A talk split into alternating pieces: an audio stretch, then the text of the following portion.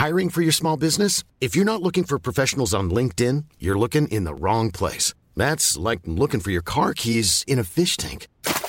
LinkedIn helps you hire professionals you can't find anywhere else, even those who aren't actively searching for a new job but might be open to the perfect role. In a given month, over 70% of LinkedIn users don't even visit other leading job sites. So start looking in the right place. With LinkedIn, you can hire professionals like a professional. Post your free job on linkedin.com slash people today.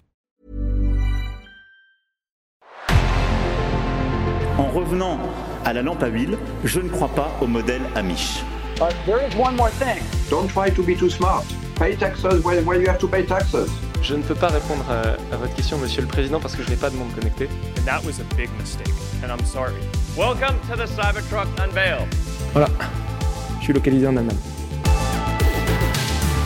Signaux faibles, le podcast de siècle digital qui décode l'actualité du numérique. Bonjour à toutes et à tous, nous sommes le jeudi 2 mars 2023, on ne change pas une équipe qui gagne, 4 actualités en 10 minutes aujourd'hui. Et la première, c'est la France qui pourrait à son tour interdire TikTok pour ses fonctionnaires. Ensuite, nous parlerons transfert de données entre les États-Unis et l'Europe. Le premier avis du CEPD est tombé. Il sera aussi question de Doctolib. La licorne rachète le néerlandais Silo pour sa messagerie entre soignants. Et enfin, OpenAI lance une API pour ChatGPT. Voilà donc le programme, les actualités du jour. J'espère que ça vous plaira. Bonne écoute. Et un de plus, un État de plus pourrait décider d'interdire TikTok sur les appareils de son administration. Et il s'agit ni plus ni moins de la France. Nous en parlions avant-hier, il y a de plus en plus de pays qui interdisent le réseau social chinois sur les appareils mis à disposition de leurs employés. Il y a eu la Commission européenne, les États-Unis, puis le Canada, et donc maintenant la France envisage de faire de même.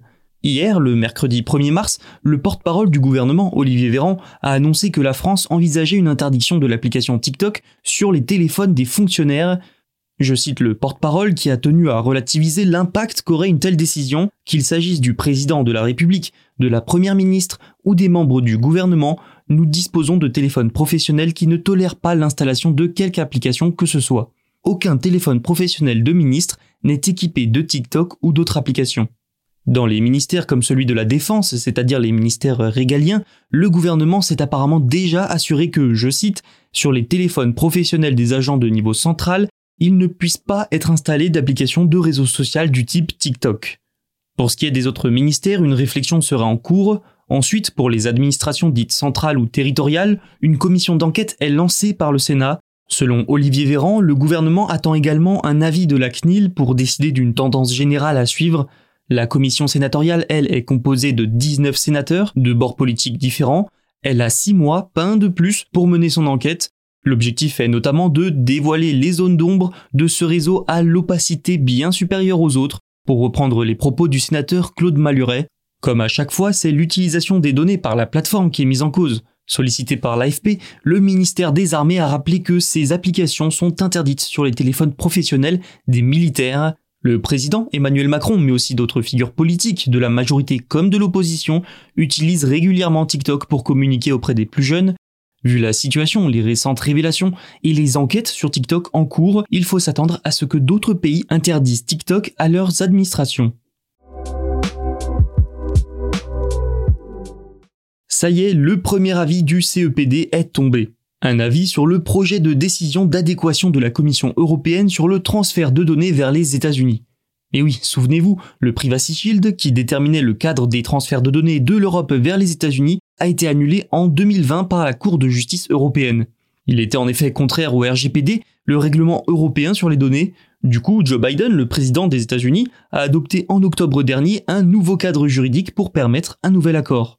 Un nouvel accord qui doit renforcer le contrôle de la collecte et de l'utilisation des données personnelles par les services de renseignement américains. Le CEPD, pour Comité européen de la protection des données, c'est un peu l'organisme ultime de l'Union européenne pour tout ce qui touche aux données. En gros, il est chargé de garantir l'application du RGPD. Et si son avis est très attendu, c'est surtout parce qu'il donne la tendance.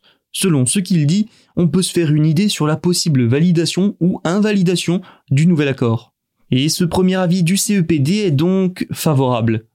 Mais tout n'est pas rose, hein. l'organisme, je cite, exprime des préoccupations et demande des clarifications sur plusieurs points. Bon, le CEPD félicite quand même l'amélioration de plusieurs choses, comme l'introduction d'exigences reprenant les principes de nécessité et de proportionnalité pour la collecte de données par les services de renseignement américains, mais selon lui, il manque des informations sur d'autres points, notamment sur, je cite, certains droits des personnes concernées.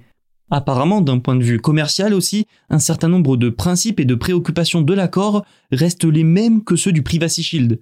Andrea Jelinek, la présidente du CEPD, a donc déclaré qu'un niveau de protection des données élevé est essentiel pour sauvegarder les droits et les libertés des individus de l'Union européenne.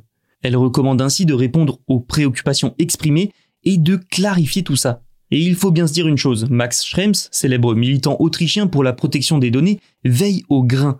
Il a déjà fait annuler plusieurs gros accords de ce genre. Si ce nouvel accord n'est pas clair et solide sur tous les points, l'avocat autrichien pourrait bien avoir sa peau. De quoi expliquer les mises en garde du CEPD. Un rachat de plus de la part de Doctolib. La licorne française a fait l'acquisition de Silo, start-up néerlandaise spécialisée dans la messagerie collaborative pour les soignants.